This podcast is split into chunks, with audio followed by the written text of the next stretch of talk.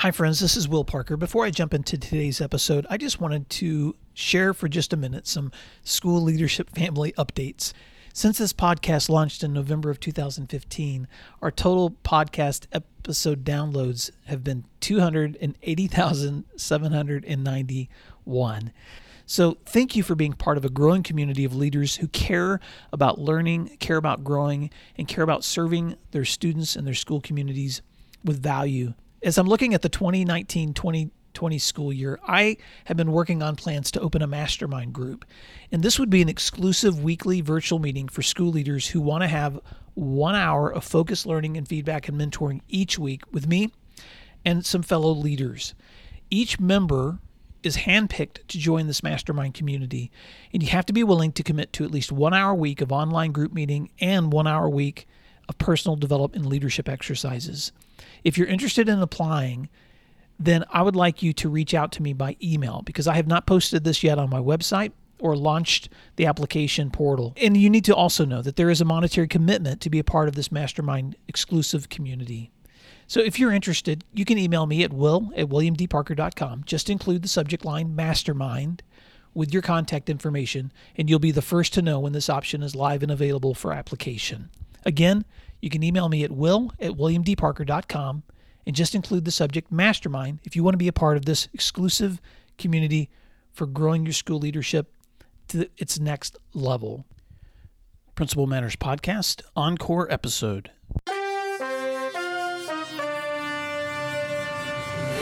Hi, Principal Matters listeners. This is Will Parker, host of Principal Matters, the school leaders podcast, where each week I bring you inspiring, innovative, and imaginative ideas for your own school leadership.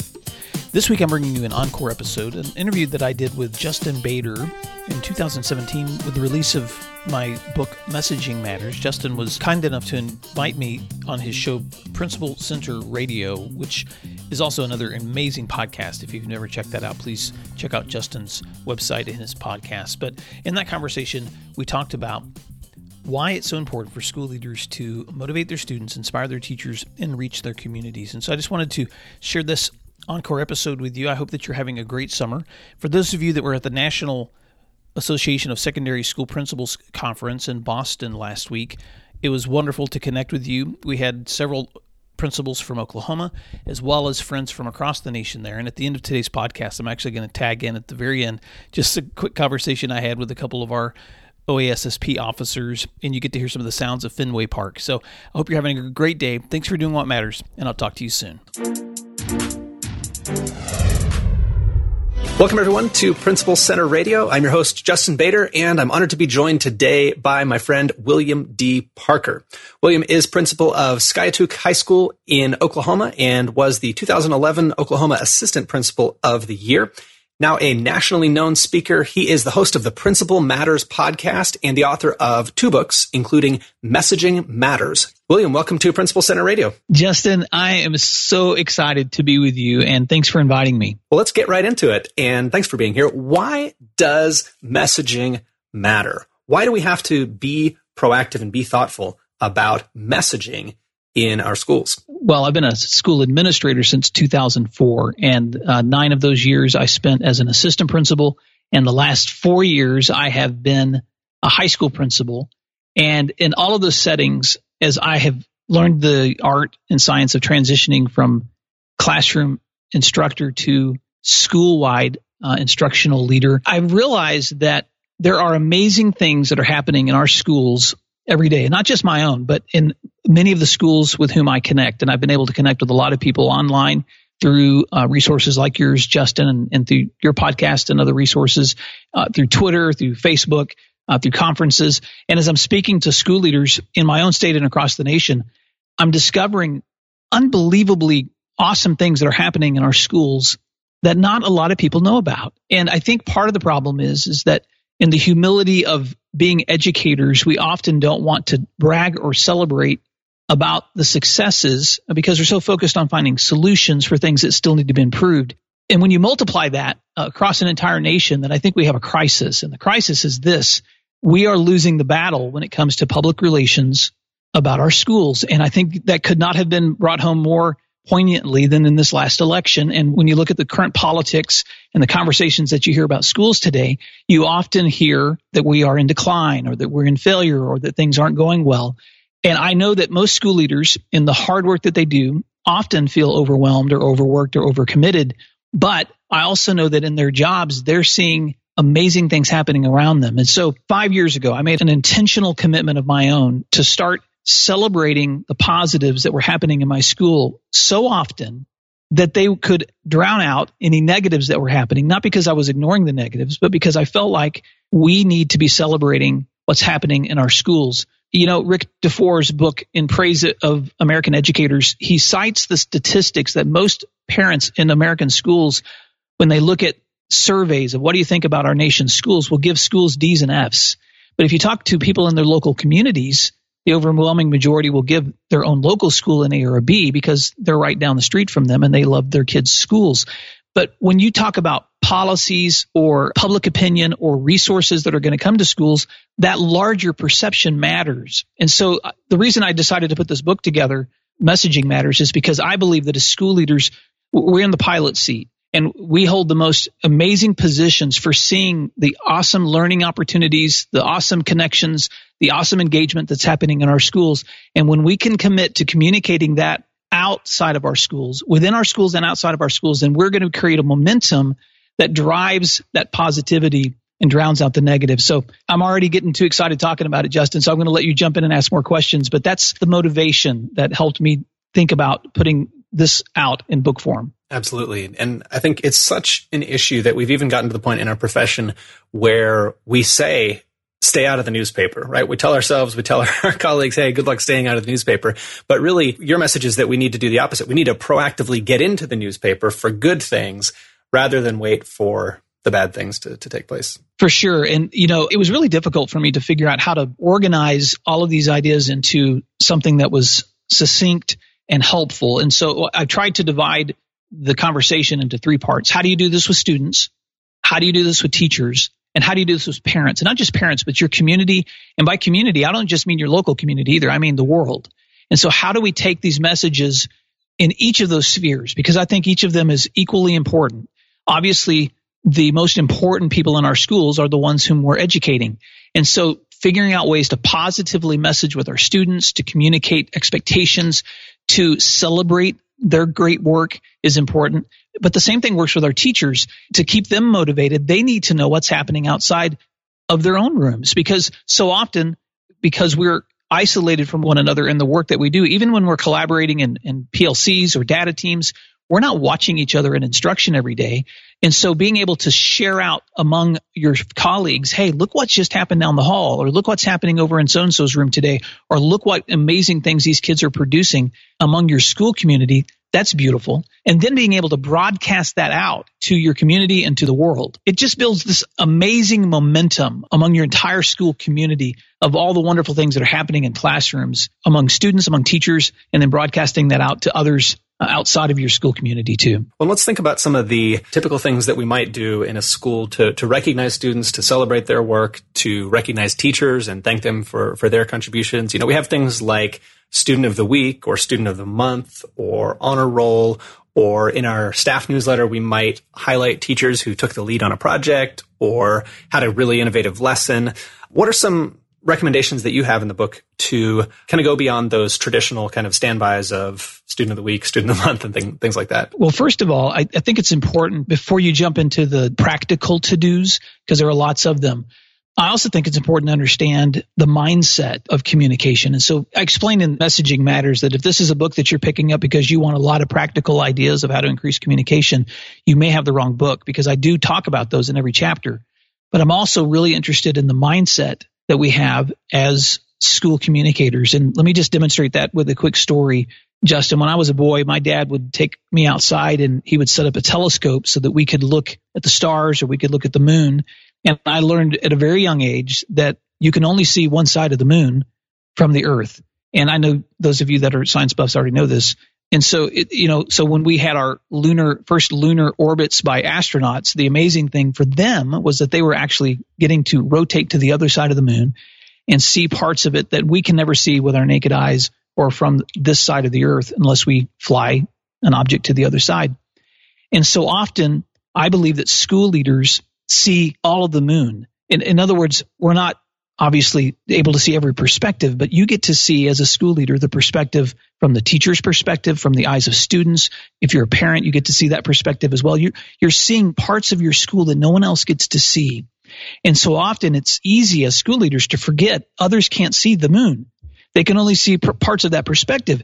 And so if they're going to be able to see the full orbed experience of what's happening within your building that needs to be celebrated and acknowledged, you are responsible to communicate it because you're the one seeing it. You're that astronaut flying on that other side of the moon. And so before I jump into practicalities of ways you can do that, I think first you just have to adopt the right mindset, which is how can I walk into my building every single day with the perspective that what's happening in here has to be communicated around because no one else has that that special perspective that I get to have as I walk through my school or my assistant principals do.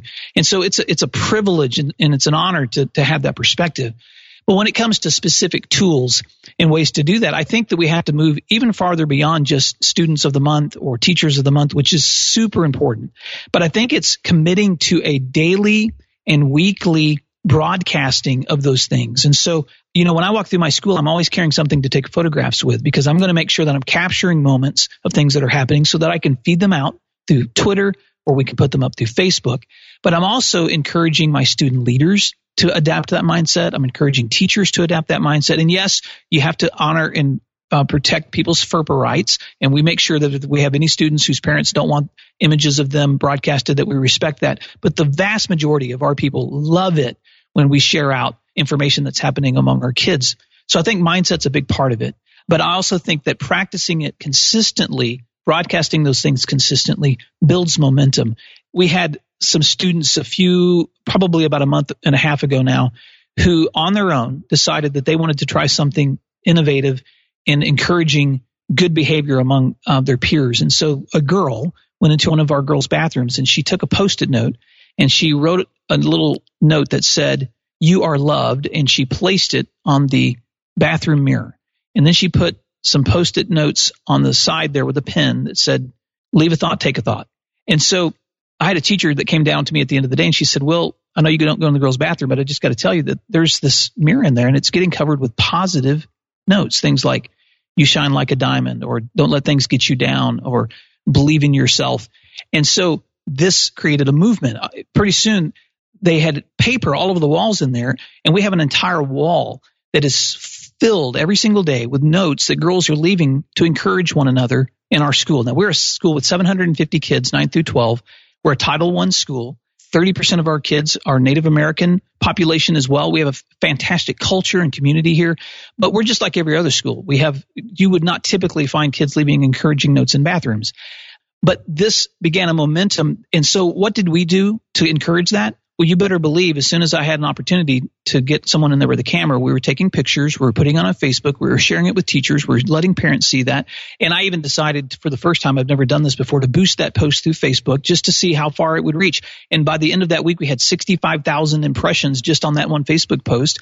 We had the local newspaper that published that story. And then our news station from uh, one of our TV news stations from, from Tulsa called us and said, can we come up and put this in the news? This is just fantastic that your kids have created a movement of kindness.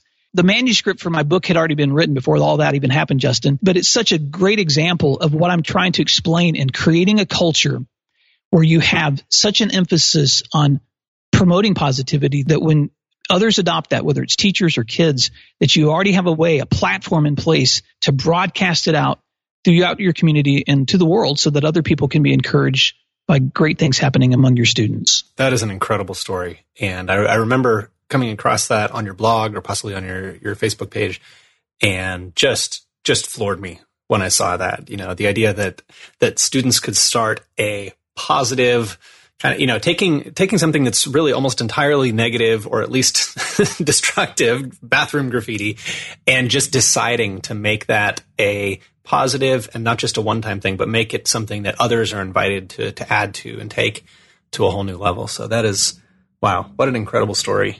Well, and I'll give props to uh, one of our students whose name is Taylor Anderson. She's a junior, and I uh, it took me a while to find that first girl, but I kept asking the students till they finally kind of tracked it back. And I pulled her in and we had the conversation and, and I said, Taylor, thank you for starting a movement. And uh, I, where did you get that idea? And she said, you know, Mr. Parker, I was at a Bible study a few nights before and we had been sitting around as students just saying, what can we do to encourage one another? And I just thought, why don't I put a note on the bathroom mirror and just see what happens? And it took off. And so, you know, we, we encourage our kids all the time to come up with, you know, great ideas and our teachers do too. But sometimes you can't plan those things, but you can certainly cultivate the right atmosphere so that when they do happen, you can capitalize on it. And so I'm, I'm not saying to exploit our kids um, by messaging about them, but I'm saying to to capitalize on those moments because again, as school principals, we are the chief communicators for our school. If we're not owning that responsibility, then who is? So I appreciate your your comments on on mindset and, and kind of readiness to to recognize those things when they're happening. Um, what are some of the the habits you mentioned? Taking pictures, you know, being ready to take pictures. Um, what are some of the other habits as a leader that have helped you notice those things when they're happening? I mean, obviously, if a teacher comes and grabs your arm and says, "Hey, look, check out this bathroom mirror," you know, you're gonna you're gonna see that. But what has helped you uh, become more attuned to those things that that are worth communicating about, that are worth celebrating? Yeah, that's such a great question. I don't know if I've been asked that before, Justin. So I think the first way I would respond is I think one of the important practices is mindfulness and, you know, being present when you're with students because so often in our responsibilities as principals, we're correcting behavior. We are anticipating situations. We might be trying to make sure that we keep our locations safe. That's all a part of our responsibilities. But I think sometimes we forget the mindfulness that's necessary for us to just stop and pause and recognize there's something happening here that needs to be noticed. For instance, when I go into a classroom for an observation, you know, in the old days, and I still am tempted to do this sometimes, I immediately want to jump to my to dos. I want to get out my checklist. I want to open my laptop. I want to log into my evaluation platform. I want to, I want to have all my tools ready. And what I've had to force myself to do over the years, and this has been helpful, is to pause and be mindful just stop and look around at the room and the teacher and the instruction and the kids' faces and identify what kind of learning is going on. And then I can begin evaluating in my mind or with my tools. But first, I have to be mindful of what is exactly happening, which also means sometimes getting into the room and walking around it and asking kids themselves, what are you learning? Give me feedback. Tell me, teach me back what you've been learning. So I think part of it is just having that mindset of when we're involved in the practices that we already do as school leaders, making sure that we're intentional in those moments to make the most of them. Well, thinking about that that kind of dark side of the moon phenomenon, where as as leaders we see a lot that other people are are not privy to. How do we, as people who are are deep into instructional leadership and and to what specifically is happening in the classroom, how do we translate that into things that that resonate with parents because I mean if we have a uh, you know a teacher who is implementing some advanced teaching technique that we've been working on as a staff and we're really jazzed about that. You know that might not translate incredibly well into a parent newsletter you know in in ways that that seem obvious to us. What are some ways that you've found you know to kind of get ourselves looking for those things that that will resonate with parents in a in a meaningful way even if they are kind of nerdy in the uh, yeah. in the educational world. Well, I think there's a lot of ways you can do that, and um, I'll give you a couple of examples. One of my um, partner principals from another building at uh, a couple of months ago, we were at a school board meeting, and he brought a teacher team in to uh, demonstrate some of the uh, data teaming and some of the practices that this team was doing uh, with with their students. And I thought that's brilliant because he's instead of him standing up and delivering, you know, a presentation or talking about, you know, these great things, and then you see the, you know, the eyes glazing over, he's bringing in a team of teachers who are going to communicate it from their own practice. And and it's going to be a whole lot easier to understand and a whole lot more meaningful because they're seeing these teachers owning and explaining their practice, which is beautiful. Um, I've done the same thing with students, uh, where I bring students into board meetings and have them talk about um, some of the initiatives that they're working on um, as students, so that the board members are hearing directly from them because they're the they're the products of our of our educational environment. And so I think sometimes it's just a matter of of rethinking how you're communicating because so often we're the we are the spokespersons for our schools, but it's important for us to encourage the others on our team to be communicating too. One of my teachers this year decided uh, she's a technology teacher and she loves technology tools. And so she's started to put together her own weekly blog called uh, Tuesday Tech Tips. And so she shares these out with teachers, but she also posts them on her website so that anyone, whether it's teachers or community members, can be learning the latest technology tools that she's teaching her kids. And so there, there's just there's so many different ways that we can be doing this than how we've done it traditionally. At the same time, I would say that it's important for you to have a consistent practice. And so it, it's great to have good intentions, but often if we don't have a schedule for those intentions, they never happen. And so I made a commitment four years ago that every single week, my parents were going to hear from me through a weekly newsletter. And this isn't just simply a one sentence, hey, parents, here's what's going on. It's not simply a, a reproduction of our calendar, but it is a, a weekly celebratory. This is what's happened in our school this week. And here are the photos and the images of your kids doing these things because I want them every single week to have this, you know, menu of images and photos and ideas of the great things that were happening with their kids at school. And so that has been a, an intentional and scheduled commitment. It's been a time consuming one. I can tell you that it, I do those at the end of every week. And there are some times where I'm here um, after school or when my teachers have left the building and I'm trying to make sure I can wrap up that week with that great summary.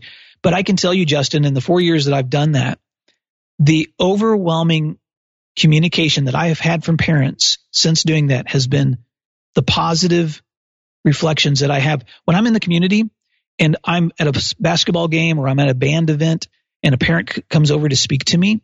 In the past, I would often have anticipated they've got a problem that they want to share. And that's okay because that's my job to listen to those concerns. But now the overwhelming number of those conversations begin with, I just saw this in your newsletter. Thank you for the newsletter.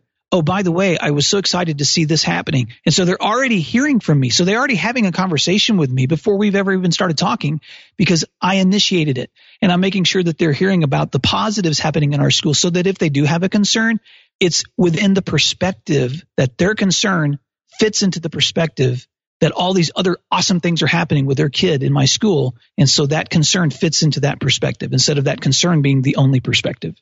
Well, and I love that kind of structure that you've created there. And I, I found the same thing to be absolutely true that I had to have a structure for myself. And, and I literally used a, a template. You know, I had a Microsoft Word template that I would simply type in and paste photos into. And if I didn't have any photos and I didn't have any good news to put in there, there was a big empty hole in my newsletter until that was done. Well, and I've been using some tools that have been helpful too. Um, I actually do this in tandem. We have a classroom teacher who has one hour that he has students practicing desktop publishing. And so we feed when teachers have photos or, or announcements or celebrations or things that are happening, we feed those out to our staff, but they go directly to him as well. And so his students are actually taking those same images and stories, reproducing them into that desktop publishing bulletin and creating their own weekly newsletter that they share back with me. And so when I write my newsletter to parents, I'm typically writing out a summary of great things that have happened. And I link it to that newsletter so that all those images are there. And sometimes I'll put images of my own in. But I also use, if I can go techie on you for a little bit, you know, I use MailChimp as a way to push out my newsletters to parents. And even though I have access to all of their email addresses through our student information system, I've decided to use MailChimp because it gives them an option of unsubscribing if they get tired of the communications or staying on after their kid's gone. Because believe it or not, I actually have some parents that want to continue to get those even after their students aren't in the school any longer. So we have, you know, 700 and something kids in my building, but I have over 800 subscribers on that MailChimp account just for that weekly newsletter that we do through the school. That's great. And do you do the blog to email? You know, I have a completely separate uh, Mailchimp account for the blogging that I do, and so that the blogging that I do on Principal Matters, uh, which is you can find it at my website at williamdparker.com, that's a completely separate account. So because most of the content that's on there is specific for school leaders and the kinds of conversations you and I are having right now, um, but the stuff that we do through our own school website uh, and through the school newsletter, I send out through a separate Mailchimp account. Yeah, because I know a lot of schools think are thinking about blogs or or want to do blogs, and and that's a very easy way if you want to do both to uh, to just get it all out there at once. You know, post it to the blog. And I've seen principals do that, and that's beautiful too. Of course, you've got other schools using Smore.com and kind of purpose built services for schools like that. And then, of course, good old fashioned uh, email or Microsoft Word or whatever uh, whatever works for you. But I think what what matters is that consistency that that parents are expecting it, and that as you said that, that it's kind of setting the tone. So even before someone has an issue, before they seek you out at the the basketball game or whatever, uh, they've got good news to to discuss with you. I think that's so powerful. I do too, and I, and I think it's good to duplicate. It's okay to duplicate content. In other words, if you've got something that you're sharing out in your newsletter, then it's okay if it's also being shared out through Facebook, through an email, through Twitter, through any of those other platforms that you have. And so I just, I'm a huge proponent that oversaturating the communication is okay because you, not all parents use the same means of communication. So the book is Messaging Matters. And William, if you could kind of wave a magic wand and get all school leaders everywhere to, to do one thing, to take one action, uh, what would that be? That's a great question, Justin. If I could wave my magic wand, I think that what I would tell principals to do is give yourself permission to love your school. And I, I know that sounds odd, but sometimes I think that we forget that yes, we are organizational leaders. And yes, we are instructional leaders. And yes, sometimes we are transformational leaders because those are all the different hats that we wear. But there's a reason that we serve these students every day and that we that we champion the causes of our teachers every day and that we want to build the kinds of schools where our own children attend. And that's because ultimately we, we love our students. And, you know, John Wink did a, a fantastic Twitter initiative a couple of weeks ago called hashtag love my school day. And I was probably more excited about that initiative than I've been about anything in a long time because it so resonated with what I've been trying to communicate in my own writing and in my own blog and in this book which is that we have to be the champions of what's happening in our schools. And so that day, as I was looking through those Twitter feeds and that evening after school, I opened them up and tried to just read every one of them, which was impossible because there were thousands of principals across the nation that were just tweeting photos all day long of their beautiful students and their awesome teachers and their amazing programs. And, and it just made me so thrilled to see, especially and I love all education. You know, I have friends in the private sector and the public sector. I have friends that are proponents of charter schools and friends that are not. And I, you know, those are peripheral to me because I love education. But as a public school administrator, it was such a beautiful thing to see these thousands of administrators all across and teachers all across America just celebrating that they love their kids and they love their schools. And so I think that the most important part of messaging is yes, that we adopt strategies to do it well, that we're intentional about how to do it, that we think specifically about how do we do that when it comes to students, how do we do that when it comes to teachers, and how do we do that when it comes to our parents and our community. And my book breaks all of those down into those different categories. But I think overall, if I could made, wave that magic wand, it would be that each of us is committed to, to that kind of celebration and that kind of acknowledgement and that kind of communication all the time. Because if I believe if we were, what kind of image would public school have if all of us together were united in that consistent, incessant, overwhelming drumbeat that our schools are wonderful and these kids are loved and these are the amazing things that are happening in here. We will never stop having to deal with negatives and we'll never stop having to put out fires and we'll never stop having to do the more difficult parts of our job. But if we could change the conversation to those things, then we can be having great conversations about instruction. We can have the kinds of conversations we need to have with policymakers about resources and support because they're going to want to be a part of that. And so my message about messaging is, is just that, Justin. And so I know your principal center listeners are, are on board with that too. So I just want to encourage all of you to um, keep loving your school and don't be afraid to let people know it. Well, William, thank you so much for joining me on Principal Center Radio. It was my pleasure. So it's July 17th, 2019 at the NASSP National Principals Conference. I'm here with Dusty Throckmorton, Assistant Principal at Guthrie High School. Dusty, how you feeling about tonight? Man, it's a beautiful night here at Fenway Park in Boston. Excited to be at National Conference. Well, it was exciting to see NASSP a part of throwing out the ball for the evening. And I'm also got Chris LeGrand here, principal from Guthrie High School and president of OASSP. Chris, what do you think about this game? Uh, it's outstanding. There's not a better venue in all the major leagues than here at Fenway Park. It's the oldest park in Major League Baseball. The atmosphere, the stands, the fan, the food, everything. It's awesome.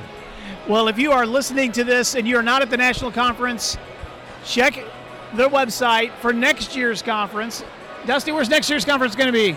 We're going to be going to Maryland. It's going to be in Maryland, and the year after that, I think it's Denver, Colorado. So you've got to join in the fun of not just being a principal, but celebrating these great conferences that we have together, the learning that we have at the conference, and then the fun that we have afterwards.